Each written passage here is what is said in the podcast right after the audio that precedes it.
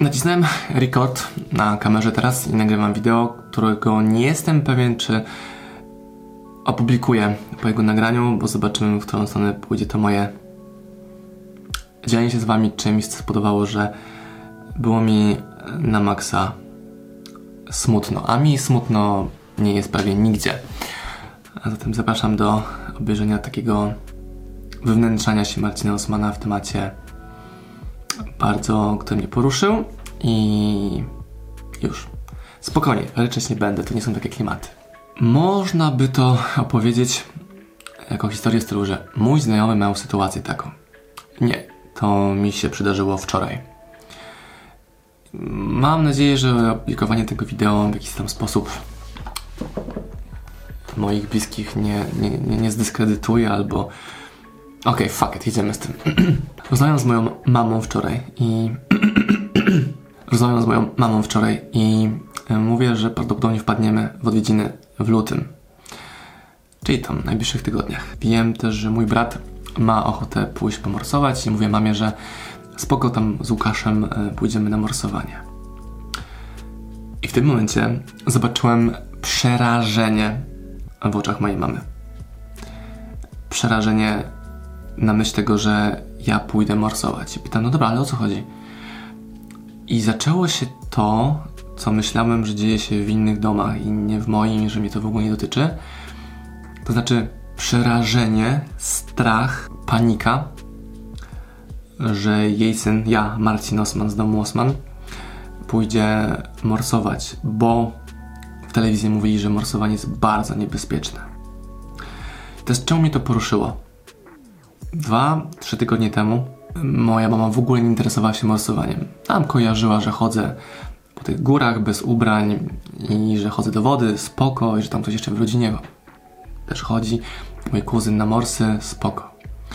Ale od tych dwóch, trzech tygodni, jak są te komunikaty mediowe mówiące, że yy, morsowanie to jest największa głupota na świecie, bo bazuje to wszystko na opinii medial, z mediów, czyli z telewizji głównie, że ludzie weszli bez ubrań na śnieżkę i prawie zginęli, co w mojej ocenie też jest głupotą chodzenie nieprzygotowanym, żeby to było jasne. Nie, że każdego zachęcam, żeby szedł na śnieżkę bez ubrania. Natomiast ona nie zna nikogo, kto morsuje. Osobiście nikogo. I w ciągu dwóch, trzech tygodni całkowicie zmieniła się jej percepcja na to morsowanie. Nie, że rozmawiała z kimś, kto morsuje, tylko wchłonęła komunikat, jaki telewizja jej ładuje do głowy, czyli że morsowanie to jest bardzo niebezpieczna rzecz. Faktem jest, że wchodzisz do wody, która ma 1, 2 stopnie, 3 stopnie. To jest ultra zimne. Natomiast jest to bezpieczne, jeżeli wiesz, jak to robić. Jest to bezpieczne, jeżeli wchodzisz z ludźmi, którzy już morsują. Jest to bezpieczne, jeżeli przygotowujesz się wcześniej, na przykład zimnymi prysznicami, albo spacerami po śniegu, albo ekspozycją na zimno znacznie mniejszą.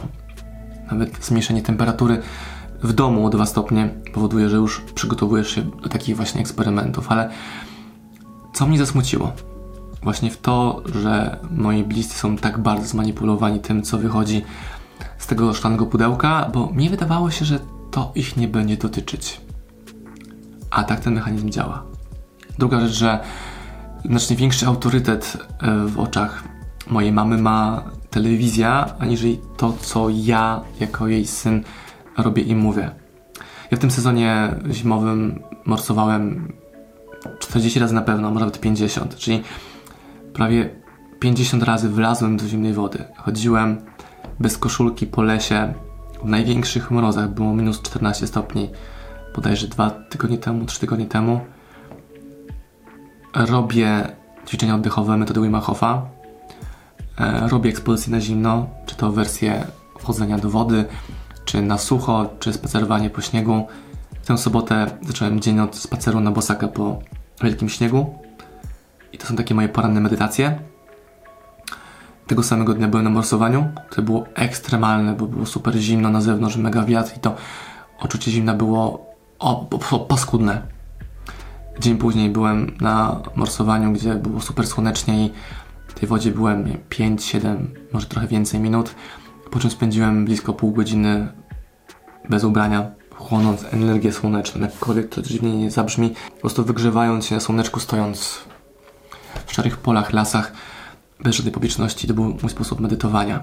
I to mnie chyba właśnie najbardziej zabolało. zabolało. Zdziwiło, zaskoczyło.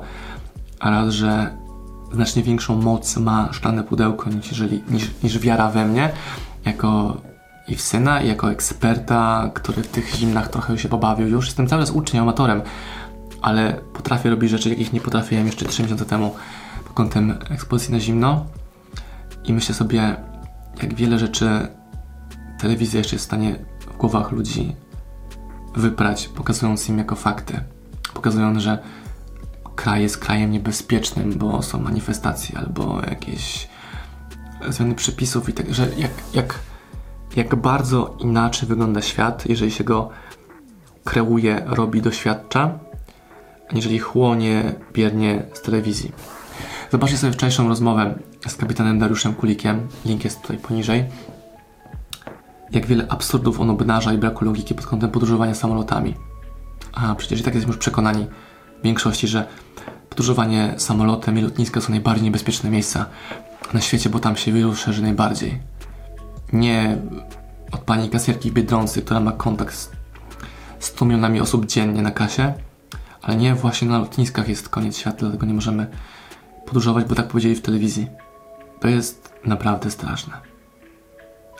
Tak samo straszne jest to, że mówiono nam, że nie możemy spotykać się z swoją rodziną, bo umrzemy, bo zarazimy się, bo panuje choroba. Czyli nawet w to jesteśmy w stanie uwierzyć. I ja rzadko komentuję to, co się dzieje wokół jakiejś polityki, bo to jest jakiś po prostu absurd i eliminuję w ogóle to, co do tego mojego mózgu wpływa poprzez niesłuchanie tego, nieoglądanie.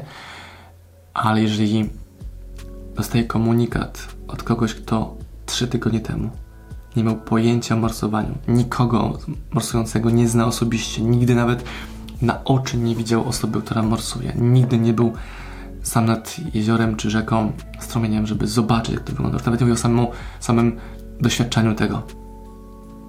To jest całkowite podważenie tego, jaki jestem, co robię, jak to wygląda i jest całkowity brak zaufania. Czyli ponad opinię swojego syna, córki, męża, żony, ludzie zaczynają, a może zawsze tak było, tego nie dostrzegałem, cenić opinię pana w okularach z telewizora. Bo pan w telewizji to powiedział. Dlatego właśnie tak dużo materiałów u mnie jest z morsowania, pokazywania, że hej, to działa. Że możesz to robić, nie potrzebujesz nic. I sobie myślę, nie dziwię się wcale już, jeżeli się okaże, że trzeba będzie mieć legitymację, żeby, było, żeby można było morsować i że tych legitymacji będzie mało, albo że jakieś naloty w ogóle na grupy morsujące, no przecież nie można i tak dalej, i tak dalej. Widzę, że już pękają lody i będą otwierane biznesy restauracyjne, może i sportowe. Ludzie się z tego cieszą i jednocześnie zapominają, że to jest oddanie ludziom czegoś, co zawsze było ich. Prawo do prowadzenia biznesu, jakkolwiek chcesz, oby etycznie i legalnie. I jeżeli jakiś polski rząd powie, że przywróciliśmy gospodarkę do działania, to chyba ręce załamie, albo jeszcze bardziej jakieś moje zapory medialne założę, żeby takich pierdół nie słuchać, bo nie można komuś oddać czegoś, co zawsze było jego. Nie można komuś zabrać czegoś, co zawsze było jego. Czyli prawa do życia, jak chcesz, po swojemu, czy to biznesowo, czy prywatnie. I z tym was zostawiam i życzę wam tego, aby wasza rodzina ceniła was znacznie bardziej niż opinię z telewizora, a jeżeli nie, no to znaczy, że to są może osoby tylko spokrewnione, a nie osoby bliskie. Marcin morsujący Osman, z tym, wam, z tym was zostawiam. I jeżeli macie swoje historie tego typu, to napiszcie proszę w komentarzu, z przyjemnością je będę czytał, bo to może nie jest jakiś odosobniony przypadek, tylko wręcz jakiś trend. A jeśli jest to trend, to trzeba będzie wymyślić, w jaki sposób do tego się odnieść, aby choć odrobinę tej władzy, którą Pan w pudełku szklanym nad ludźmi